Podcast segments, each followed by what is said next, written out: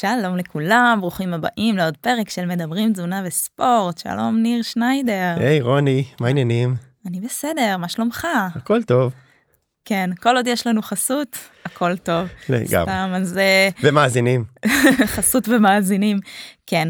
אה, לא, האמת היא שהיינו עושים את זה בלאו הכי, אני חושבת, אנחנו ממילא מדברים כל היום רק על הנושאים האלה, אז... אה, על תזונה וספורט. כן, אבל זה שיש לנו חסות זה באמת עוזר לנו לעשות את זה באופן אה, מקצועי ועקבי, ואני שוב רוצה אה, להודות לחברת פדאגיס שמשווקת את ויבומיקס. ויבומיקס זה הפרוביוטיקה משמונה זנים שונים ו-450 מיליארד חיידקים חיים. אה, אז תודה ותמשיכו לתמוך בנו. לגמרי, תודה, וזה נושא באמת מאוד מעניין, הפרוביוטיקה והחיידקים והמעי.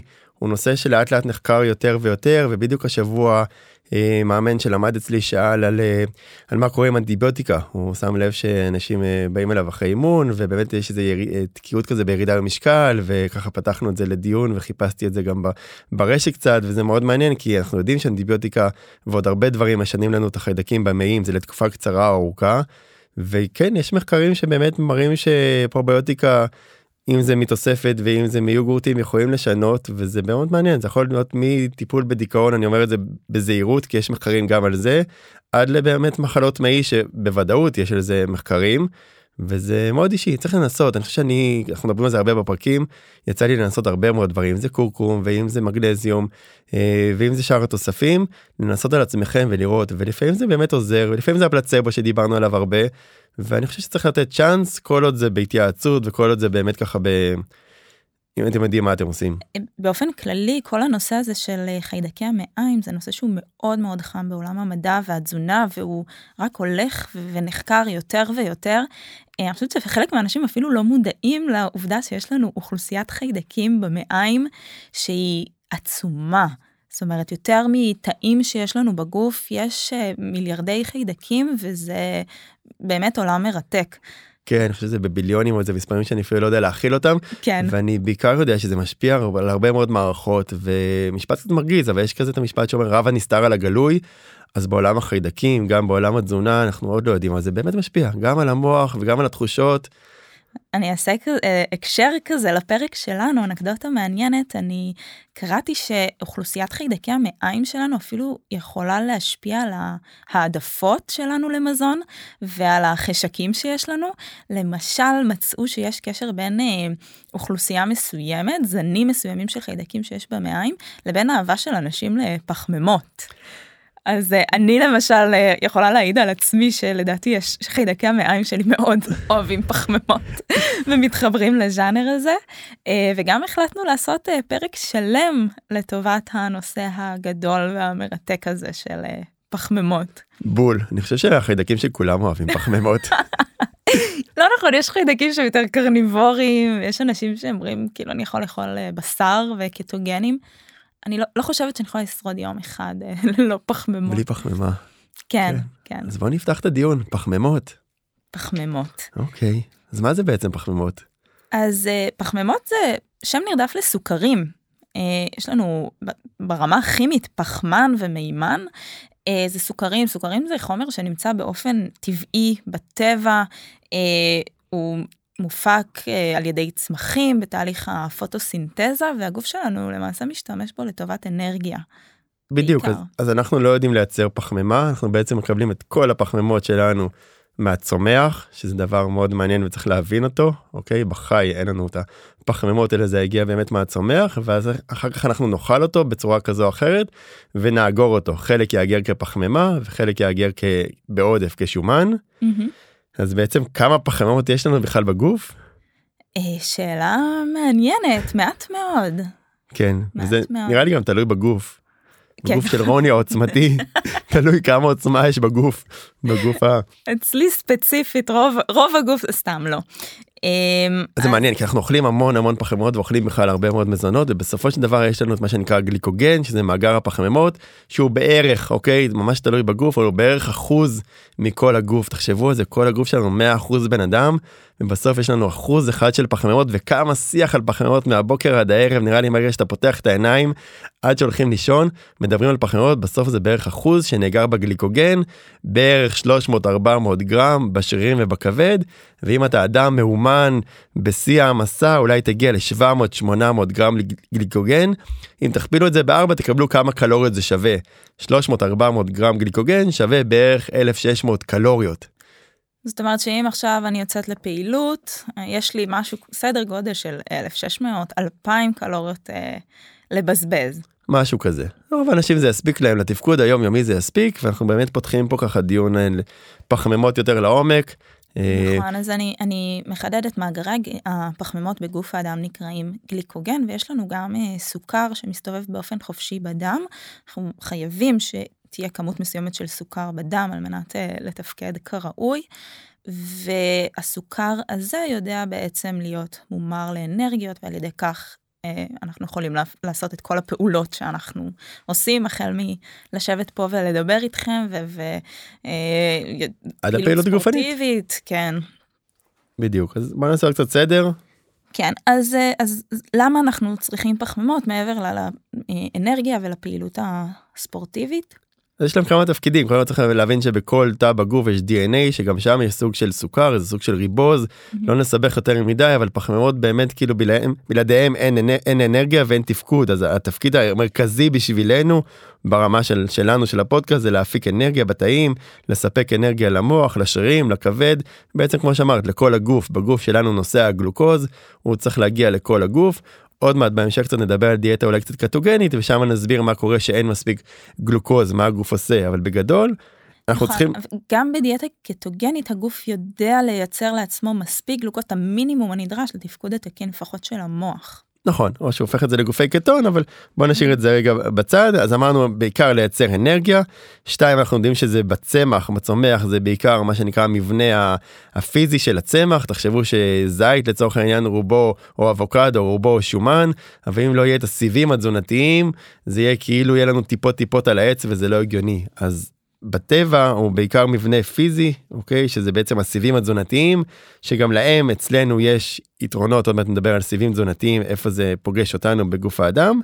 ועוד תפקיד כזה או אחר הוא בסוף גם משביע אותנו ונותן לנו אנרגיה וסיפוק ותחושה טובה מהארוחה בשביל שנחפש כל הזמן עוד אוכל ועוד אוכל. כן, בדיוק. אז מעבר לתפקיד הפיזיולוגי שאנחנו חייבים אנרגיה כדי להתקיים, והצמחים חייבים את המבנה הפיזי כדי אה, שיוכלו להישמר בטבע, אז יש גם את התפקידים ההתנהגותיים. זאת אומרת, אני חושבת שרוב האנשים זקוקים לפחמימה בתפריט שלהם כדי ממש להרגיש שהם אכלו משהו. זאת אומרת, אני חייבת שיהיה לי איזה שליש צלחת לפחות של אה, פחמימה, להרגיש שאני אה, מתמלאת, אחרת משהו נשאר לי חסר. יכול להיות שזה ברמה הפסיכולוגית, יכול להיות שזה ברמת חיידקי המעיים שלי, יכול להיות שזה ברמת ההרגל, אבל זה... זה עושה אפקט. נכון, הגוף, הגוף דורש בסוף אוכל בשביל להתקיים, ויש משהו באוכל שהוא יותר מתוק ויותר טעים שגורם לנו לרצות לאכול תחשבו שהכל היה מר ומאוד לא טעים אז באמת היה לנו יותר קשה להתקיים אז יש איזה היגיון מאחורי הטבע. יש גם הפרשה של הורמונים שנותנים לנו תחושה של כיף והנאה שזה גם אחת הסיבות שאנחנו אוהבים פחמימות. ואוהבים לאכול. נכון. אז, אז פעם זה היה באמת הגיוני והיום לאט לאט השפע קצת אה, הלך צעד אחד קדימה כן. ורחוק מדי והיום אנחנו צריכים להתמודד מול השפע והפיתוי ומה שנקרא התאוות וה... נכון. חשקים. מצד אחד יש לנו את ההורמונים שאומרים לנו תאכל פחמימה אתה, אתה צריך את זה ומצד שני יש לנו את ההיגיון הבריא להבין שכל דבר שהוא בעודף הוא לא באמת אה, נכון לנו וזה בסוף אה, מאבק מאוד קשה. נכון. אה, אז בוא נעשה קצת סדר איזה סוגי פחמימות יש. אוקיי אז אני אנסה לא לסבך יותר מדי כי זה באמת החומרים שמדברים שאנחנו מלמדים אותם בקורסים אה, כל אחד איפה שהוא מלמד אבל ניקח את כל הפחמימות בגדול ואני מחלק אותם לשניים לפחמימות מורכבות מה שנקרא רב סוכרים והפחמימות הפשוטות או הסוכרים הפשוטים. אז אם אני הולך שנייה וחילקתי לשתיים שוב למורכבות וסוכרים ושם יש אני אחלק את זה לשלוש אז הפחמימות המורכבות הן יכולות להיות או הגליקוגן שהזכרנו שזה בעצם המאגר של הפחמימות בגוף האדם. או שזה יכול להיות העמילנים, כל מה שקשור לקטניות ואורז ופסטה ותפוח אדמה, אוקיי הפחמימות האלה ויש לנו את הסיבים התזונתיים שזה בעצם חלק מתוך הפחמימה. אז בעצם פחמימה מורכבת יכולה להיות או כמאגר בגוף האדם או כפחמימה שמכילה איזשהו סיבים אז הפחמימות יותר מורכבות. הצד השני הוא בעצם הסוכרים הפשוטים. החד סוכרים והדו סוכרים לא נסבך יותר מדי אבל אתם מכירים אותם בשומות זה גלוקוז ופוקטוז וסוכרוז ולקטוז כל הסוכרים היותר פשוטים שהם באמת חד סוכרים או דו סוכרים שאותם אנחנו אוכלים אבל בסופו של דבר אנחנו נאגור את הכל בגוף האדם כגליקוגן או בעודף כשומן. אוקיי okay, אז אז בוא נעשה סדר כל ההבדל בין פחמימות מורכבות לפחמימות פשוטות זה למעשה גודל המולקולה, נכון? מספר הסוכרים שיש לנו, אם יש לנו אה, חד סוכר או דו סוכר, אז אנחנו בפחמימות הפשוטות, ואם יש לנו שלושה סוכרים ומעלה, אנחנו כבר בפחמימות מורכבות.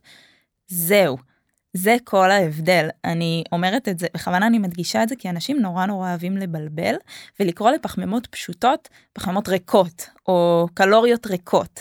אבל למעשה, אין כזה דבר פחמימות ריקות, הן לא ריקות, גם בחד סוכר יש לנו מולקולה של סוכר, המולקולה של סוכר יודעת להיות מומרת לאנרגיה, וכל הסיפור הזה של הריקות הוא, הוא איזשהו אה, משהו ששגור ככה בשפת העם, אין לו באמת משמעות אה, מקצועית. נכון, אין אוכל שהוא ריק, זאת אומרת זה גם אה, חשוב להבין, גם כשאנחנו אוכלים משהו שהוא יחסית יותר אה, פשוט, בדרך כלל זה מגיע עם ויטמינים, עם מינרלים.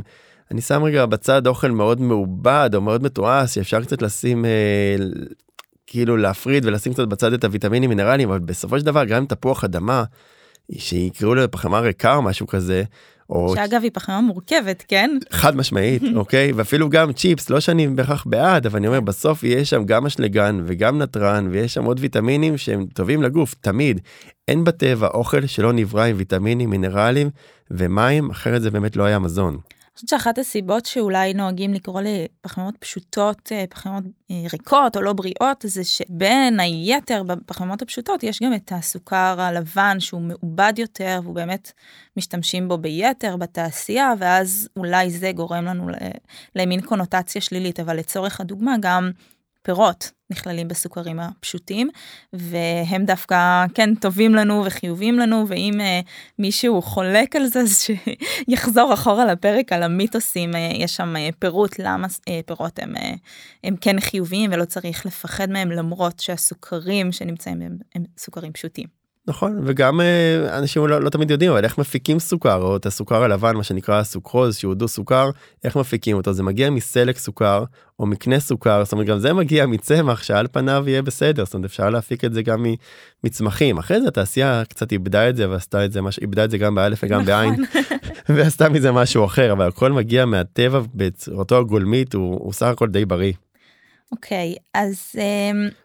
אולי קצת נדבר על מקורות איזה כן. סוגים זאת אומרת דיברנו עכשיו ממש ירדנו לרזולוציות אבל בוא נדבר קצת אה, בזום אאוט. אוקיי איזה... איפה אנחנו מוצאים פחמימות בתזונה שלנו אז יש לנו כמה קבוצות בתוך אה, אה, הקבוצה שנקראת פחמימות יש כמה קבוצות של מזון יש לנו את הדגנים שזה למשל הלחם הפסטה האורז תירס שיבולת שועל אה, יש לנו קטניות שאנשים לפעמים נוטים לחשוב שזה חלבון אבל זה פחמימה שהיא עשירה יותר בחלבון מאשר פחמימות אחרות, ששם יש לנו את החומוס, עדשים, שעועית, אפונה, סויה, פול. יש לנו את הפירות, ירקות שהם יותר עמילניים, למשל תפוח אדמה ובטטה, וירקות שהם ירקות, עגבנייה מלפפון גזר. ו... חסה וכדומה שתכף כן. נפתח על זה דיון נראה לי מעניין או debate בין רוני לניר על הירקות אני יש למה לצפות יש למה לצפות אני רוצה לדבר שנייה על הקטניות שאני חושב שהם אה, היום יש מחקרים מאוד טובים באמת לא מזמן שמעתי הרצאה שלמה על הזדקנות ותהליך ההזדקנות ויש מחקרים מאוד יפים על קטניות. אה, שכנראה זה הדבר היחידי המובהק שמצאו בין אנשים שיש להם אריכות חיים ואורח חיים יותר טוב. אז זו נקודה מעניינת אני חושב שכן צריך לדעת לטפל בזה ולהשרות את זה ולנהל את זה נכון אחרת זה יכול לעשות גם גם גזים וגם אי נוחות אבל uh, כנראה בקטניות באמת יש איזה בונוס וכמו שאמרת זה נקודה מאוד חשובה כי אנשים מבלבלים. הקטניה עדיין היא יותר פחמימה מחלבון. נכון. גם בחומוס יש בו הכי הרבה חלבון באופן יחסי הוא עדיין מוגדר בקבוצות הפחמימות כמה שהוא בריא ופחמימות אמרנו שזה בריא אבל לא לבלבל כן, אז באמת קטניות זה אחד הדברים הטובים, מומלץ לשלב את זה בתזונה. אמ, תזונה שהיא מבוססת צומח, למעשה שהיא נחשבת תזונה מאוד איכותית וטובה, היא בעיקרה גם, זאת אומרת לא בעיקרה, אבל היא, הרבה מאוד ממנה זה קטניות. כל מה שאפשר uh, לייצר מזה. נכון. אני מודה שבאופן אישי לי קשה עם זה, זאת אומרת אני מאוד אוהב חומוס. לקחת לי את המילים מהפה. סורי, do it, שאלה. זה בסדר. לא, רציתי לשתף שעם כמה שאני יודעת על כל הסגולות, אני חייבת להודות שאני פשוט לא מתה על זה, ואני אני אוכלת קטניות מדי פעם, אבל אני לא יכולה לבסס את התזונה שלי על זה. זה גם לא, לא כזה כיף לי לאכול את זה, גם אם אני אוכלת יותר מדי, אז באמת זה ייצר איזושהי נוחות. וזה המקום לדעתי אמ, להגיד לאנשים שזה בסדר גם לא להיות פיקס בהכל ולייצר איזושהי חמלה כלפי עצמכם, וזה בסדר לאכול את מה שאתם אוהבים. אמ, ככה אני מרגישה לפחות, אני לא מלכה את עצמי על זה שאני לא, התזונה שלי לא uh, uh, by the book, מה, מה שנקרא. אני הולך להגיד משהו שאני מקווה שרז לא יחתוך בעריכה, אבל זה הזמן שרוני מוציאה את המרוקאית, את החצי מרוקאית שלה, ואומרת שהיא גדלה על קוסקוס ואורז, אה. ואנחנו בפולניה גדלנו על, סתם ברוסיה ובלטביה וריגה גדלנו על תפוח אדמה וקרטוש קלח. אבל אה, אני מודה ש... גם למרוקאים יש קטניות, סבתא שלי באופן קבוע הייתה מוציאה את האפונה מה... אה, עם הסיר, הייתה מציעה לי, וכל פעם הייתי צריכה להגיד לסבתא, אני לא אוהבת אפונה, וזה לא היה משנה, כל פעם היא הייתה מנסה להציע לי מחדש, וגם בקוסקוס יש גרגירי חומוס שאיכשהו הייתי תמיד... נפלא, נפלא, אמרתי זה, זה הכי בצחוק והכי זה, אני חושב שזה באמת, אה, כן, גם לי קשה, זה עם קטניות, אבל אני יודע שזה בריא, אני אישית מתחבר יותר לחומוס, או גרגירי מכירים או חומוס כחומוס mm-hmm. אבל אבל בגלל שאני יודע אז נגיד אם יהיה מג'דרה ואם עדשים במרק ויש דברים ש, שכן וקינוע. נכון וגם עם הזמן והגיל אני נפתחת ליותר ויותר וכן אה, יכולה להכניס את זה יותר לתזונה שלי. לאחרונה גיליתי את הטופו שבאמת אני עפה על זה. וואלה שזה כן. מחק בטעם של קרוקס. אבל אני חושב שבאמת נקודה חשובה אם תיקחו את זה כטיפ אה, לשלב קטניות בוודאות מוכח באמת מחקרית על דברים מאוד מעניינים. אוקיי בוא נדבר קצת על הסיבים מה היתרון של הסיבים. אז לפני זה אני טוב נו הרסת לי את השאלה אבל בסדר רציתי לשאול מה ההבדל בין פחמימות שהן מלאות לפחמימות שהן לא מלאות למשל יש לנו לחם לבן ולחם מלא אז כבר אמרת, אבל כן, ההבדל היחידי בין לחם לבן ללחם מלא, זה שבמלא יש את הסיבים התזונתיים. כלומר, בתהליך היצירה של הלחם לא הוציאו את הסיב התזונתי, ואז זה גם נותן לו איזשהו מראה קצת יותר כהה. נכון, לא נסבך יותר מדי כרגע עם, עם סוגי סיבים, אבל בעיקרון בטבע הכל מגיע מלא, הכל מגיע עם סיבים. Mm-hmm. ככה זה נברא. אחרי זה התעשייה נקטע את זה, אה, ממה שאני יודע, לא יודע אם זה מיתוס או סיפורים, אבל אי שם בימי הביניים היו מנקים את זה בשביל שהמלך יאכל אוכל יותר לבן ויותר נקי ויותר צחור ויותר מתוק. אז התחילו לנקות את זה וככה באמת המלך והמלכה. לצורך העניין ובאמת יותר הרבה ויותר מתוק ויותר יפה. אבל בטבע הכל נברא עם סיבים תזונתיים עם ויטמינים עם מינרלים ככה זה מגיע אם זה פירות אם זה ירקות אם זה קטניות אין בטבע לחם לבן, mm-hmm. אין בריאוש ואין אה, קורסון, זה משהו שאחרי זה התעשייה עשתה. אז באמת מה היתרונות של כל הסיבים האלה? אז סיבים תזונתיים זה באמת אחד הדברים הטובים והבריאים ויש להם המון המון אה, יתרונות. דבר ראשון הם משרים עלינו יותר שובע. זאת אומרת, תאכל לחם לבן או לחם מלא, הלחם מלא פשוט ישביע אותך יותר באותה כמות. אה, למה זה נותן לנו שובע? אמ, אחד זה מאט את הריקון של הקיבה, זאת אומרת האוכל שוהה יותר זמן במערכת העיכול. אה, ושתיים זה סופח גם נוזלים ואז זה מקבל יותר נפח אז זה גם ככה נותן לנו תחושה של אה, מערכת עיכול קצת יותר אה, מלאה.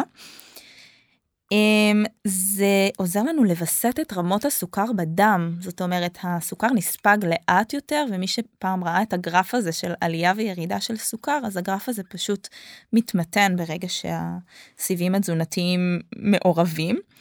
אה, דיברנו בתחילת הפרק על אה, חיידקי המעיים. אז למעשה אנחנו לא יודעים לפרק את הסיבים התזונתיים, מערכת העיכול לא יודעת, ומי שמתעסק איתם בסופו של דבר זה חיידקי המעיים, זה מזון לחיידקי המעיים, מאוד אוהבים את זה ו- ומייצרים אינטראקציות אה, טובות ומסייעים לעיכול. יש גם עדויות להפחתה בסיכון למחלות מסוימות שקשורות למערכת העיכול, למשל סרטן המעי הגס, אה, גם סוכרת אגב, אז... חד משמעית. אז חד משמעית סיבים תזונתיים זה דבר טוב, אבל לפני שאתם הולכים. מפרקים את המקרר בסיבים תזונתיים, אז ת, תגיד לנו גם... אני אגיד את ההסתייגות אבל אני מסכים עם כל מה שאמרת ובאמת כאילו צריך להבין שיש דברים שבאמת אה, בדוקים ואנחנו לא יודעים הכל בתזונה כמו שאמרנו מצד שני יש הרבה דברים שאנחנו כבר כן יודעים. ואין ספק שסיבים תזונתיים במידה יכול להוריד את סרטן מי הגש שזה סרטן מאוד מאוד נפוץ לצערנו ואיכות המזון זה מתחבר לאיכות המזון אפילו לא, לא, לא לכמות המזון באמת משפר את בריאות פרופר אז ניקח את זה לתשומת ליבנו מצד שני עודף של סיבים גם יכול לעשות נזק כמו שאמרת החיידקים שם במעי חוגגים על זה Mm-hmm. זה יכול להתחיל מגזים לבטן נפוחה לכאבי בטן אה, ולכן אנחנו לא רוצים עד לחסימות מעיים וכאלה אבל בגדול אנחנו רוצים הכל במידה עדיף לאכול דגנים מלאים וחיטה מלאה אבל ראיתי גם בקליניקה כאלה שהגזימו ומהבוקר עד הערב הכל אוכל בריא הכל מלא.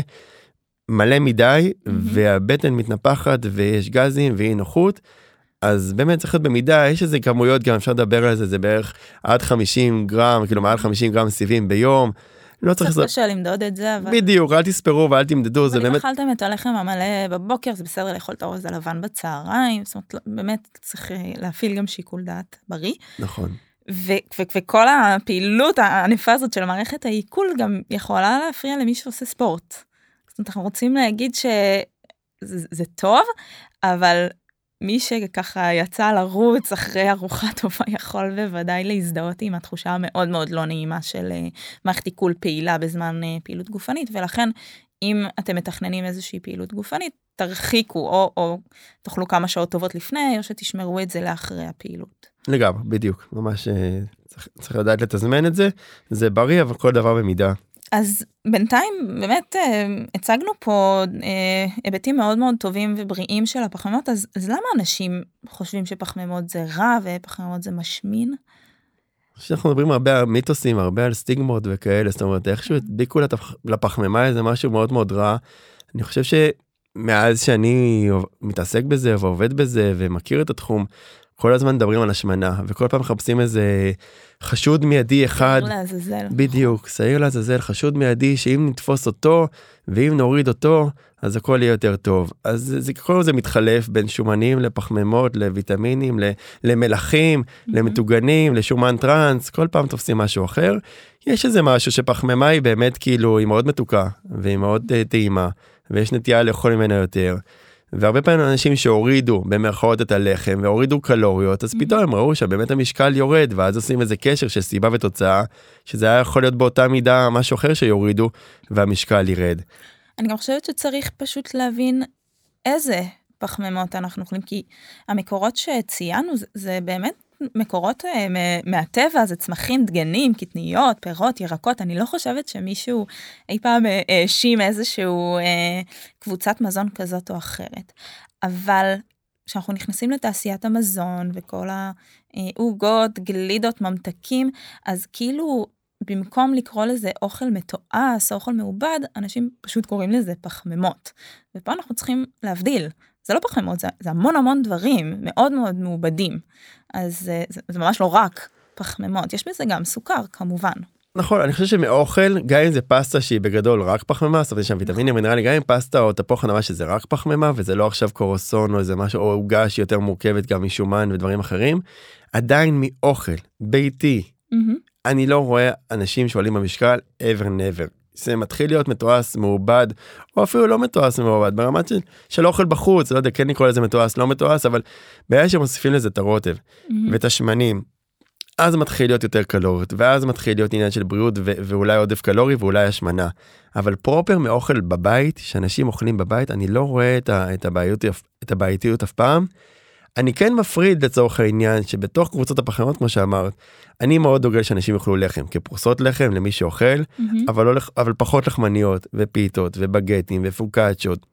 ולכן אני אומר ששוב גם בתוך הקבוצות האלה כמו שאמרת הפרוסות לחם הן מצוינות ומשביעות הבעיה שאתה פותח שולחן ולא יודע איך זה עם פיתות ולחמניות בעיקר אתה יכול לאכול אחד שתיים ובכלל לא להיות שבע ובכריכים אני חושב שאנשים שבעים ממש קודם. אה, האמת שגם לחם זה, זה נושא בפני עצמו, ופעם פרוסת לחם זה היה פרוסת לחם, כן והיום יש כל כך הרבה סוגים, וגם בתוך הקבוצה של הלחם יש רמות עיבוד שונות. זאת אומרת, יש, אפשר לקנות לחם בסופר שהוא נורא נורא מעובד, ואפשר לקנות לחם בסופר שהוא לחם יחסית פשוט וטוב.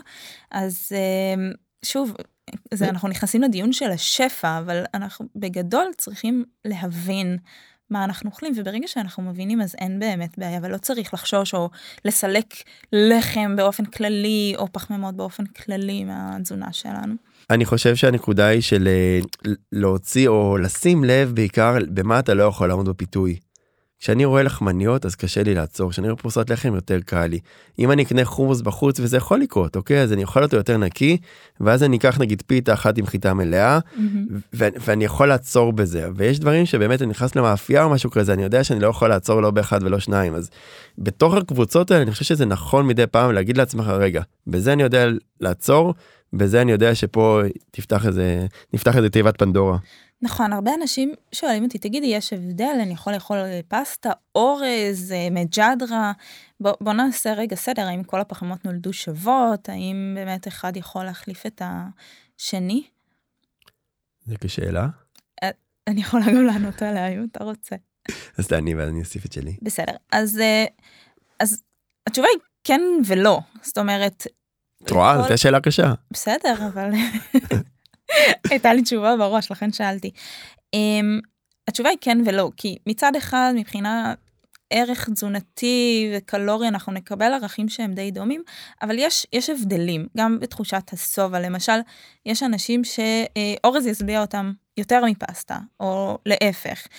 Um, גם מבחינת רמת העיבוד, בעצם אורז אה, הוא ברמת עיבוד קצת יותר נמוכה מפסטה. פסטה, אה, לקחו את החיטה, אה, טחנו אותה לקמח, מהקמח עשו פסטה, זאת אומרת, היא עברה יותר שלבים בדרך. אורז, קטפו את האורז, הפרידו אותו, הוציאו את הסיבים התזונתיים, וככה זה מגיע אלינו לצלחת. אז... באורז הלבן, כן. באורז הלבן, נכון. אורז מלא, אז עוד פחות מעובד. אז uh, מהבחינה הזאת, כן, אבל אני חושבת שיש חשיבות גם למגוון, כי אנשים ש... אוכלים כל יום רק אורז חזה עוף ועגבנייה ומלפפון בסופו של דבר מגיעים ואומרים די אני לא יכול יותר אני צריך קצת מגוון ולכן אני חושבת שכן צריך לפתוח את המגוון לעוד כל מיני אה, דגנים כאלו ואחרים או פחמימות כאלה ואחרות אה, גם אם במחיר של רמת עיבוד קצת יותר אה, גבוהה. אני מסכים. אמרת את זה מושלם אין לי מה להוסיף רוני. אוקיי אז בסדר. אז בוא נלך לקצת פחמימות בפעילות גופנית. כן, טוב, אז קודם כל יש פרק שלם שעשינו על אירובי, אה, ואירובי מקושר בעיקר עם פחמימות, כמו שאמרנו, הפחמימות חשובות מאוד ל... אה, לאנרגיה, כך שככל שהאימון הוא יותר עצים ויותר ארוך ויותר משתמש אה, במעגלי אנרגיה אירובים, ככה אנחנו נצטרך יותר את הפחמימות. אז אה, יש הרחבה בפרק שלם, ובכל זאת, אה, לא, לא כולנו עכשיו יוצאים לריצת מרתון, והאם בכל זאת יש לפחמימות איזושהי חשיבות, גם אם אני עושה אימון פילאטיס, הליכה? אני חושב שתמיד יש להם חשיבות אם אנחנו שמים רגע את הדיאטה הקטוגנית אולי ניגע בה בסוף אה, עוד קצת אבל אה, אני חושב שתמיד יש חשיבות לפחמימות אה, ותמיד אנחנו מסתכלים על זה ככה יומית אוקיי נשים את השינה בצד אז אנחנו מסתכלים על זה אם יש לנו מספיק אנרגיה לבצע את האימון. אני חושב שתמיד יש אה, חשיבות לפחמימות אה, כמשהו שהוא יומי. ככל שאתה ספורטאי אה, יותר תחרותי יותר הישגי אין ספק שזה תופס תפקיד במקום יותר מרכזי אבל אם זה משהו שהוא באמת ככה אימון שיותר אה, באיזי אז זה לא דרמה. אם נוכל אה, הרבה לפני או מעט לפני או נרחיק את זה יותר כאילו שלא יהיה באמת כמו שאמרנו מקודם אי נוחות בבטן. אבל זה נכון בעיקר בספורט יותר הישגי תחרותי צד אחד, צד שני זה כן נכון לכולם לחלק את הפחמימות לאורך היום, שיהיה לנו פשוט אנרגיה לאימון. אתה לא רוצה להגיע לאנרגיה, לאימון בלי אנרגיה, בלי יכולת לסיים אותו. אני חושב שיש פה איזה משהו בתפיסה, אנחנו מדברים עליו הרבה, שאתה צריך לבוא לאימון בשביל לשפר את הביצועים. זה לא חשוב אם זה יוגה, פילאטיס, TRX או קיקבוקס. אתה רוצה לבוא לאימון ולתת את המקסימום ולהשתפר. אה, לפעמים זה גם לסיים את האימון גם אם זה יכול להיות אה, ריצה קלה או שחייה קלה אבל אתה לא רוצה לבוא לאימון להתעסק אם אכלתי לא אכלתי כמה קלוריות עם השעון אני אני פשוט לא אוהב את התפיסה הזאת אני מודה מהמם. אני רוצה שאתה תבוא לאימון האם באת רק לנקות את הראש זה גם אחלה ואם באת להשתפר אז תבוא להשתפר אבל כל הזמן להתעסק עם מה אכלתי לפני מה אני אוכל כמה קלוריות זה יתקזז זה לא יתקזז. אני חושב שאם אתה לא בתהליך של ירידה במשקל שזה מאוד מהותי אולי אז, אז ניחא זה אבל טיפה אינטנסיבי. כן, אני גם אומר בזהירות שהיום בתרבות השפע, אמ, אנחנו, אימון אה, סטנדרטי של שעה לא יצריך איזושהי אכילה מיוחדת, איזושהי הכנה מיוחדת, ושוב, אני אומרת את זה בהנחה שרוב האנשים אוכלים אה, באופן מאוזן. אם מישהו לא מאוזן ומגיע אחרי יום של אה, צום או של אה, לחץ נורא נורא גדול בעבודה ולא אכל שום דבר, בהחלט זה יהיה לא אחראי לצאת לאימון, אבל אה, אני חושבת שרוב האנשים לא נמצאים במצב הזה ואוכלים באופן יחסית מסודר במהלך היום. אני אדייק את מה שאמרתי, אני חושב שהפחמימה מאוד חשובה, אבל צריך לדעת לנהל את זה, לא צריך להיכנס לזה אם זה לסטרס, Mhm. על כל אימון. גם אה, אני חושבת שהזכרת באחד הפרקים, זה, זה גם לא כל כך נעים לצאת לאימון רעב. כאילו באמצע האימון אתה פתאום יכול לתקוף אותך רעב, וזה עלול ממש להפריע לאימון. נכון, נכון, נכון, אה, נכון שהאימון מתארך, אתה באמת לא רוצה... או לח- מלא. זה גם. קיצור, אה, כל אחד צריך למצוא את, ה, את הדרך שהכי נכונה לו כדי... לנהל את זה, אתה גם לא רוצה לרוץ לשירותים תוך כדי, זה קורה בעיקר בריצות וריצות ארוכות, זה גם משהו שאנשים מאוד סובלים מזה, דרך אגב, שהם צריכים באמצע לחפש, במיוחד ב... בריצות או בשטח, שזה יותר. יותר מורכב, אופניים, כי שוב, אני קצת בעולם של השחייה, למרות שגם רכבתי וגם רצתי וגם עשיתי כמעט הכל, אבל בבריכה אתה הולך לשירותים וחוזר, כשאתה יותר בשטח ובחוץ, אה, זה עוד יותר מורכב, וכשאתה חושב שאתה אישה או בחורה זה אפילו עוד יותר מורכב, אז אה, ספר לי על זה. יפ. אמ, טוב, אז עד כאן, זה היה אפשר להגיד סוג של אה, הקדמה, איזשהו מין בריף כזה על אה, עולם הפחמימות, ו- ומכאן אנחנו ניקח את השאלות שלכם. נכון. אז אה, אולי זה הזמן גם להגיד שלרוני יש הרצאות נפלאות על תזונת ספורט באמת ולי יש את הקורסים שלי על, על תזונת ספורט אז תחשבו כמה זה נגיעות ומי שרוצה באמת ללמוד יותר ולהרחיב יותר אז באמת או בהרצאות של רוני או בקליניקה של רוני או בקליניקה שלי או בקורסים שזה באמת כאילו הרחבה על עולם התזונה מה שאנחנו עושים פה בפודקאסט זה וגם התאמה אישית. זה נגיעות בדיוק.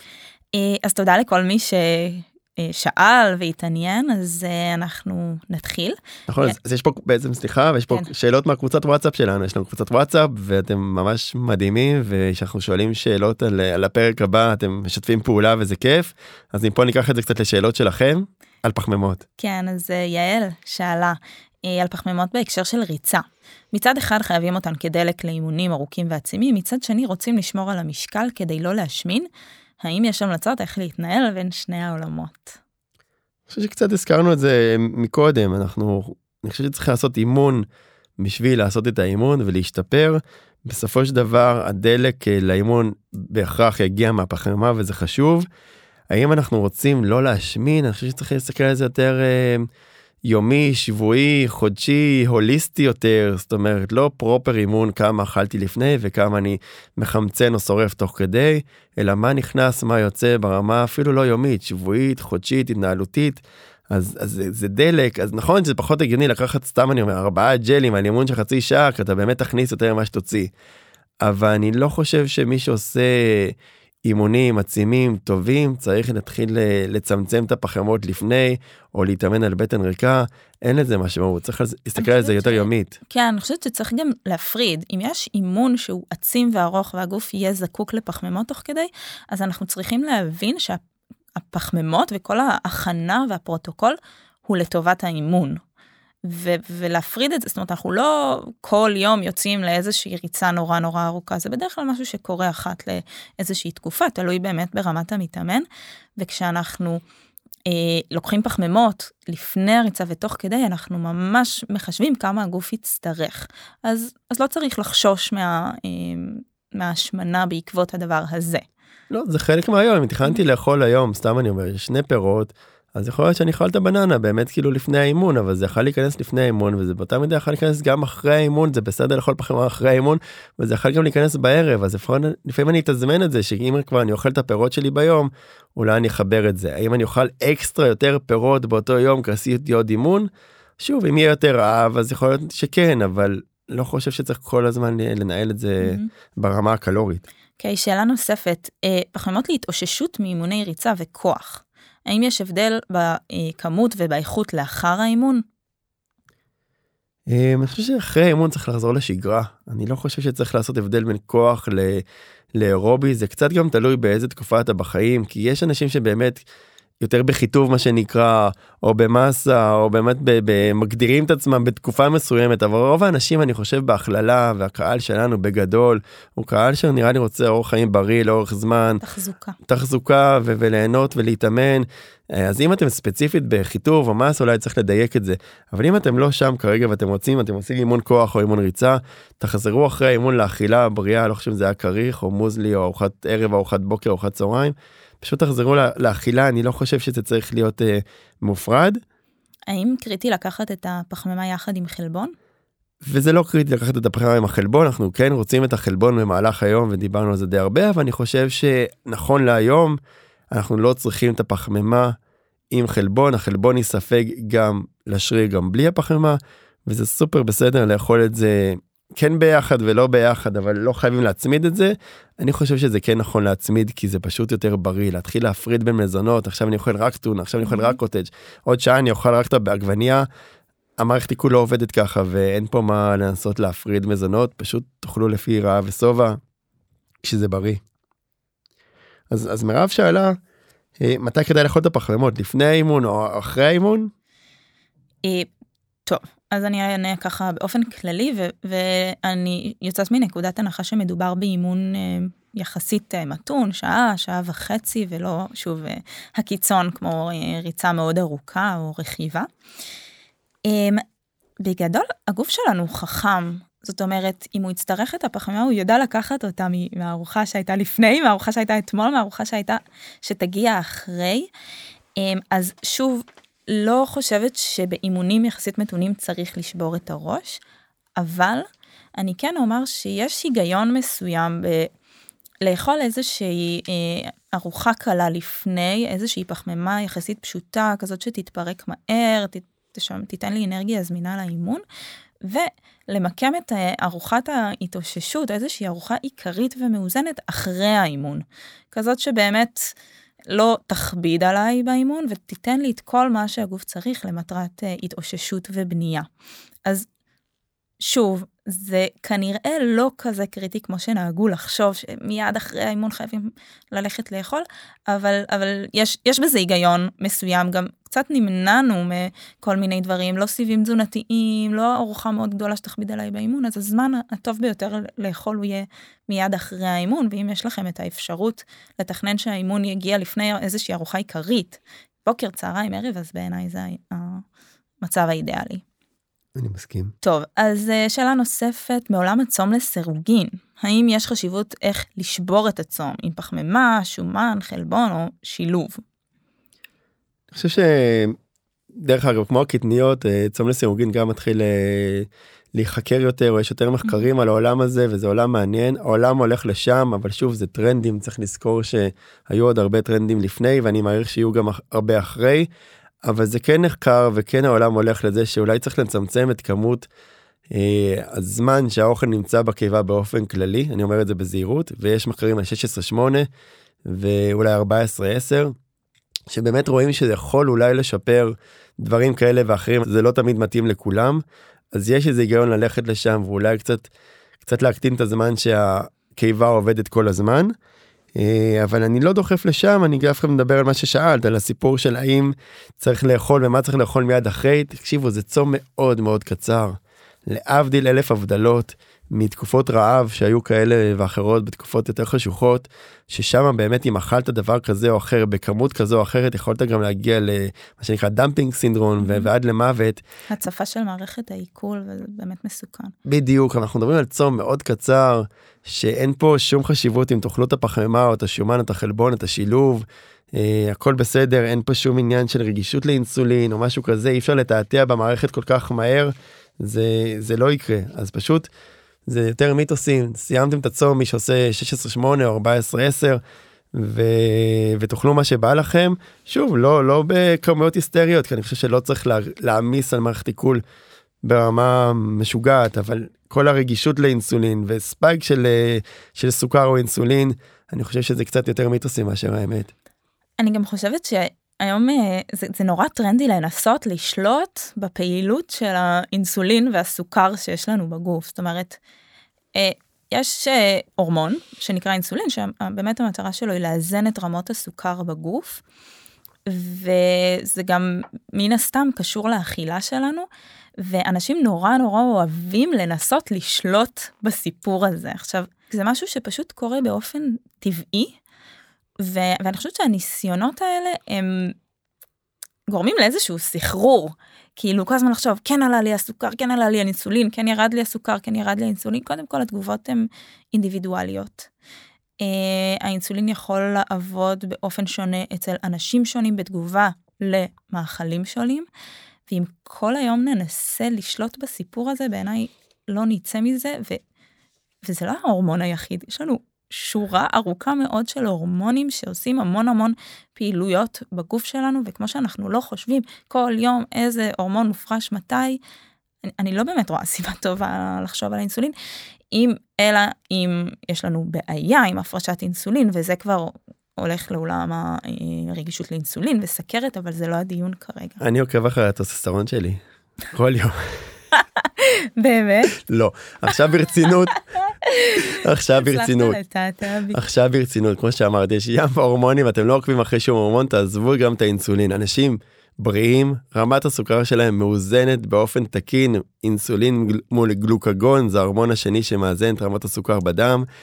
אנשים בריאים שאין להם סוכרת, אתם לא מגיעים לרמות סוכר גבוהות, אין לכם גם נפילת סוכר. אם אתם חווים איזה רגע תחושה כזאת, היא לא באמת היפוגליקמיה, מה שנקרא נפילת סוכר, זה לא קורה לאנשים בריאים, זה קורה לאנשים שיש להם מחלה שנקראת מחלת הסוכרת. אדם בריא יכול לאכול גם ארבע לחמניות ורמות הסוכר שלו לא יעלו מעבר לנורמה. זה, זה לא יקרה. וגם זה נורמלי שהסוכר שלנו עולה ויורד במהלך היום. בתוך הטווח התקין, זה נכון. עדיין יישמר בתוך הטווח התקין, וזה מה שנקרא הומואסטזיס, הגוף ידע לשמור על זה.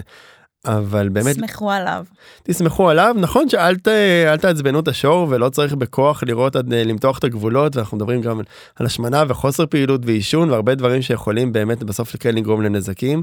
אבל אני חושב שבאמת כאילו שחררו שנייה את העניין של האינסולין בסוף מה שיגרום אם אנחנו מדברים על השמנה זה יהיה עודף קלורי ולא בגלל האינסולין זה יכול לקרות גם משומנים בתיאוריה רק בתיאוריה לא בפרקטיקה בתיאוריה זה יכול לקרות גם מחלבונים אבל אפשר לעלות במשקל ואפשר להיות אה, בעודף קלורי גם רק משומנים, גם אם אתם קטוגנים. טוב, אם... בתיאוריה אפשר לעלות במשקל רק מאוכל בריא, זאת אומרת זה לא... חד משמעית. כן. אז אני אומר, האינסולין הוא לא הסיפור פה, ואולי באיזה שלב נדבר גם על הדיאטה לפטינית, זה גם לא הסיפור פה. Mm-hmm. הסיפור הוא לאכול מאוזן ובריא בכמויות הגיוניות, ולתת לגוף לעשות את שלו. מי שצריך uh, לדאוג מהאינסולין שלו בוודאי יודע על זה, ובוודאי מלווה על ידי uh, רופא, ו... ו... זאת אומרת, זה לא משהו שאנחנו אמורים לעשות אה, לבד או כל היום לחשוש ממנו. כן, מה שמתחיל את הקסקדה הזאת זה לא האינסולין, זה פשוט לא האינסולין וצריך קצת לשחרר אותו. אה, מה שמתחיל את הקסקדה הזאת זה באמת אה, עוד, כן, אכילה כזו או אחרת. Mm-hmm. טוב, זו הייתה שאלה קצת מורכבת, אבל אני מקווה שדייקנו את זה כמו שצריך. אימוני כוח בשעות הבוקר תחת צום לסירוגין, יעיל, לא, יר... לא יעיל, נירית שאלה אם אנחנו עדיף לעשות את האימון בצום? אמ, אז אני חושבת שהתשובה היא זה לא יעיל ולא מזיק. זאת אומרת, אם, ושוב, בהנחה שאת בן אדם שאוכל אה, באופן מאוזן ולא עכשיו נכנסת לצומות מאוד ארוכים או משהו כזה, אם את לא מרגישה צורך לאכול לפני הפעילות הגופנית בבוקר, זה בסדר גמור לעשות את הפעילות גם בצום עד אה, רמה מסוימת. אם את עוברת את השעה, שעה וחצי, כנראה כן תזדקקי לאיזשהו, אה, תמיכה. אמ, ומצד שני, אם את אוכלת איזה תמר, איזה פרוסה, משהו שנותן לך אנרגיה ואת מרגישה את האפקטיביות של זה, אז לגמרי זה גם אה, אופציה שהיא מאוד מקובלת וטובה. ו... וזה לא, לא מזיק, שני, שתי האופציות. יש לך כן. משהו להוסיף על זה? לגמרי, אני, אני מדבר על זה המון, באמת, כאילו, סליחה שאני מזכיר היום הרבה את הקורסים, אבל uh, כאילו, באמת שם אני מרחיב לעומק על איך נראים המחקרים ומה עשו על זה, ובסופו של דבר מה שרואים, שאנשים עושים אימונים בצום, הם אחרי זה מפצים ואוכלים יותר. אז יש פה איזה משהו שזה לא רק שזה לא עזר, ברוב המקרים, ושוב, זה מחקרים, אתה רואה שאנשים שלא אוכלים הרבה, אחרי זה אוכלים יותר. אז התחושה הזאת שלא אכלתי, יש איזה פיצוי, ובסוף זה קצת לוז לוז מאשר ווין ווין. כן, אבל אם עכשיו בן אדם מתעורר, אה, לא יודעת, נורא נורא מוקדם, ישר יוצא לאימון, שעה, חוזר, אוכל, יש עם זה בעיה? אין עם זה שום בעיה, כן. אני חושב שאין עם זה שום בעיה, כל, כמו שאמרת, אם זה אימון קצר אין עם זה שום בעיה, אבל אם זה ברציונל לעשות אימונים על בטן ריקה, זה סיפור אחר, אבל אני חושבת שיש פה מסר שהוא חשוב, זאת אומרת, תעשו מה שעובד לכם ונוח לכם, כי אם תתחילו להתחכם ותנסו באופן יזום לפתוח צום, למרות שהגוף רעב ורוצה את האוכל, יכול להיות שזה אחר כך יתנקם בכם באיזושהי התנהגות של פיצוי או משהו כזה. נכון, ואני מאוד אוהב לקחת את הספורטאים התחרותיים, ההישגיים, מהנבחרות והאולימפיים, ו- ולראות איך הם מתנהגים כי בסוף אתה רוצה לראות כאילו מי מי האנשים באמת שהם מגיעים לתוצאות הכי טובות ובאמת קצת לחקות אותם והם לא עושים צומות והם אוכלים כמו שצריך והם ישנים כמו שצריך והם אוכלים לפני האימון והם לא מסתכלים על אינסולין והם יותר מפוקסים על. על המטרה, ביצועים, על ביצועים כן. ועל אוכל ולא עכשיו לא ספייקים ולא לפטינים ולא כאלה הם פשוט בתוך הדוינג. Mm-hmm. כשאתה בדוינג ובהתמדה זה מגיע. שאלה נוספת שהיא באמת שאלה מורכבת וככה ל... זה נקרא מטיבי לכת, מטיבי לסת. לא, יותר לספורטאים כאילו באמת כאילו מה היתרונות והחסרונות של כל אחד מסוגי הפחמימות. שאנחנו יודעים שבג'לים ובאיזוטוני יש לנו כל מיני סוגי פחמימות יש לנו גם גלוקוז וגם פרוקטוז יש איזה שילוב שם. כן זה, זה לא רק בג'לים זאת אומרת גם באוכל יש לנו גם גלוקוז גם פרוקטוז גם אה, אה, לקטוז זאת אומרת יש באמת הרבה סוגים של אה, סוכרים. וגם פה, זאת אומרת, אני, אני נורא אוהבת לפשט את הדברים, לא צריך לשבור את הראש. בסוף, כל סוגי הסוכרים ילכו לטובת אנרגיה. Um, בסופו של יום המולקולה שבה הגוף שלנו משתמש לטובת אנרגיה היא גלוקוז, אבל הוא יכול להגיע מכל מיני מקומות. אה, זה, זה די מעניין, זאת אומרת אנחנו אוכלים אה, פרוסת לחם, יש אה, עמילן בלחם שזה שרשרת של המון המון גלוקוזים שמחוברים ביניהם, מגיעים אנזימים, חותכים את השרשרת עד שמגיעים למולקולה הבודדת של הגלוקוז ומשם מתחיל איזשהו תהליך של הפקת אנרגיה.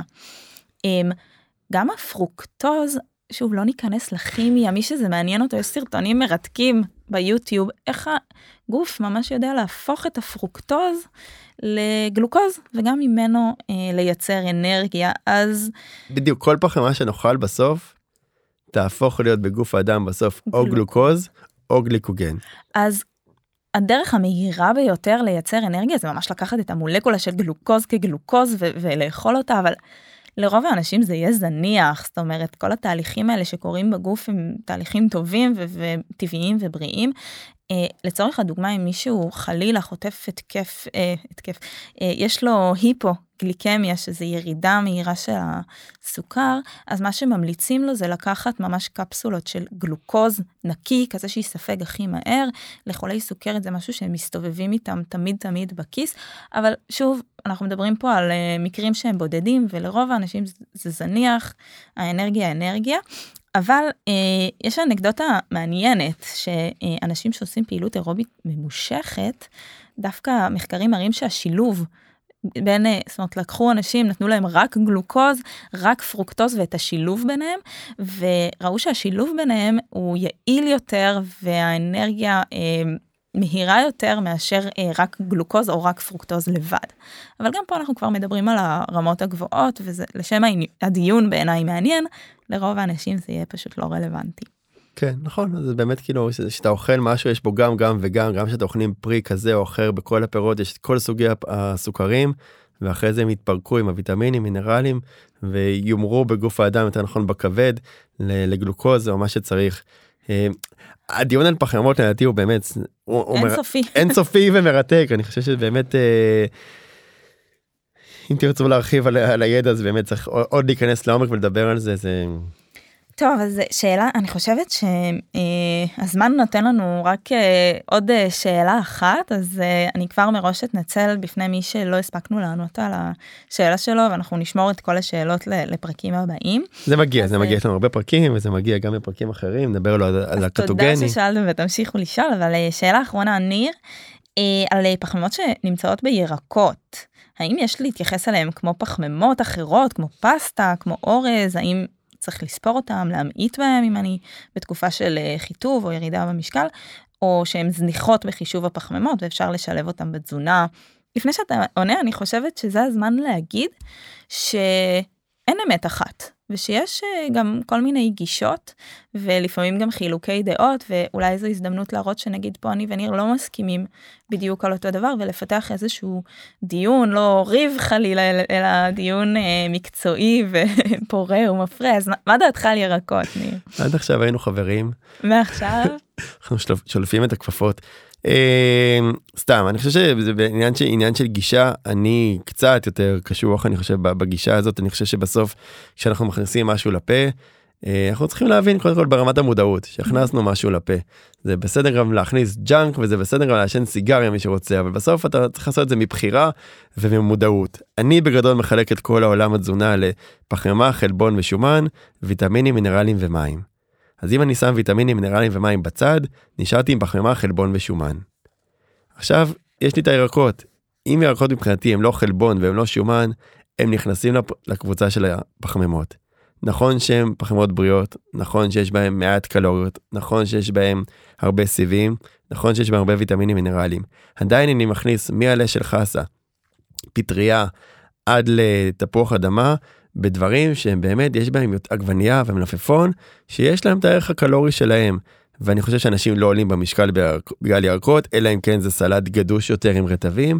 אבל אני כן אצלי אין חינמים במרכאות זאת אומרת אם אתה עושה cheat או אוכל משהו שהוא באקסטרה אם מישהו אומר לי אני אוכל בבוק אני אוכלת בבוקר סלט בעבודה וזה מקרה מקרים אמיתיים אני רוצה שתצלם לי את הסלט ושאני אבין מה יש בסלט הזה זאת אומרת מבחינתי הוא לא 0 והוא לא 10 והוא גם לא 20 קלוריות. ואם זה תמר שזה יותר פירות אבל אם זה משהו שהוא כמו סלק או פלפל אדום או ירוק או כתום אני כן אה, אסתכל על זה אה, ש, שאנשים יד, ידעו שאם אוכלים שלושה פלפלים זה יכול להיות גם קרוב ל-200 קלוריות. כן אז אה, אני אני רואה את הדברים קצת שונה. ירקות הם מבחינה מבחינה חקלאית או בוטנית הם באמת אה, ייכללו בחלק מקבוצת הפחמימות יש בהם אה, סוכרים יש בהם קלוריות אבל אה, אני לא חושבת שאפשר להשוות אותם לפסטה או אורז כי באמת בנפח יחסית גדול אנחנו מקבלים קלוריות יחסית מעט קלוריות ואני גם זה לא כל כך סותר זה, זה פשוט שתי, שתי נקודות מבט. אני חושבת שיש בהם כל כך הרבה דברים טובים ושגם ככה אנשים לא קצת מתעצלים לחתוך ולשטוף ולקנות ו... אז uh, עד שאנשים באים ואוכלים את הירקות אני לא כל כך אוהבת להגביל ואני חושבת שהיתרונות ממש uh, עולים על החסרונות. זה האמת לא, לא כזה סתרנו uh, אחד את השנייה כמו שחשבתי אבל כן אני באמת אני לא, לא מתייחסת לזה כחינם או כבואו תאכלו ללא הגבלה אבל אה, אני חושבת שכמויות סבירות שאנשים אוכלים זה משהו שאפשר אה, להזניח אותו ולראות את היתרונות הבריאותיים גם על ה... אה, גם על רמת השובע שלנו זאת אומרת ארוחה שהיא משלבת איזה סלט עשיר וגדול היא, היא הרבה יותר מספקת אותנו מארוחה שהיא ללא. אה, והיא צבעונית וכיפית. קיצור ירקות זה... חד משמעית, סיכמת את זה מאוד יפה שהיתרונות בסוף עולים על החסרונות וזה אין דבר יותר בריא מירקות ופירות ואני חושב שזה צריך להיות בכל בית בכל יום לא שלוש פעמים ביום אבל זה חייב להיות חלק מהתפריט היומי זה חוזר על עצמו באמת בכל ההרצאות והכנסים והמחקרים וזה באמת uh, משהו טוב לסיים איתו את הפרק שאנחנו מדברים הרבה על פעילות ובאוכל הירקות עם החלבונים ושאר הדברים שאנחנו צריכים לקבל גם את השומנים הבריאים הם באמת יעשו אותנו יותר שבעים כמו שאמרת וגם כנראה יותר בריאים. אני גם אני רוצה גם לחזק את מה שאתה אמרת ופשוט עולם התזונה הוא עולם מורכב אנחנו תמיד אומרים את זה. אמ, בירקות יש קלוריות זאת אומרת זה לא זה לא מים. אבל מצד שני גם אנשים פתאום מפחדים מפתחים כל מיני פחדים. אני שמעתי על אנשים שלא מה פתאום אני לא נוגע בסלק זה מלא סוכר. עכשיו אני שומעת אמירה כזאת ואני אני כל כך מתבאסת כאילו סלק מלא סוכר הוא כל כך בריא כל כך טוב. כמה ירקות סגולים אתם כבר אוכלים בחיים שלכם? אז אם יש לכם את האופציה לאכול סלק או פתאום נכון שבגזר יש הרבה הרבה יותר סוכר ממלפפון נכון שעגבניה ואז פתאום מ... כן, בירקות יש קלוריות וצריך לדעת את זה, זה פתאום הופך לאיזשהו משהו שיוצא מכלל שליטה, ולכן אני תמיד אוהבת לסייג ולהיזהר, ועם האמירה שבירקות יש סוכר ויש קלוריות, גם צריך תמיד להגיד את האמירה שהם מעולים לנו ועשירים בוויטמינים ונוזלים וסיבים תזונתיים וכל הטוב הזה. מסכים. בסוף מה יצא? שבאנו לריב והסכמנו על הכל. לא יעזור, לא נצליח לריב. יותר מדי זמן ואנחנו חושבים אותו דבר. אולי, אולי יותר מדי שיחות. כן, אבל זה גם באמת אה, אה, מעניין לראות שיש המון המון גישות לא, לא רק בינינו, בכללי, בין אנשי מקצוע, גם רופאים, גם דיאטנים, אה, מכל עולמות הרפואה, וזה חשוב בעיניי לדעת אמ, לאסוף את כל הדעות, לבחור את מה שאני מתחברת, מה שמתאים לי, אה, וליצור את התמהיל שעובד לי. מעולה. טוב, אז שוב תודה רבה על שיתוף הפעולה ועל השאלות המרתקות. שוב, אה, סליחה אה, למי שלא ענינו על אה, השאלות שהוא שאל, אבל אנחנו בוודאות נענה עליהם בהמשך. מכסים את זה בהמון פרטים, בהמון פרקים סליחה, וכמובן גם אל תשכחו לדרג אותנו. בכל האפליקציות אפשר לדרג אותנו ואנחנו נשמח מאוד לקבל את החמישה כוכבים. אומר לכם כמה לשים שם. כן. אז uh, תודה לכולם, תודה ניר. תודה רוני, ונתראה בפרק הבא.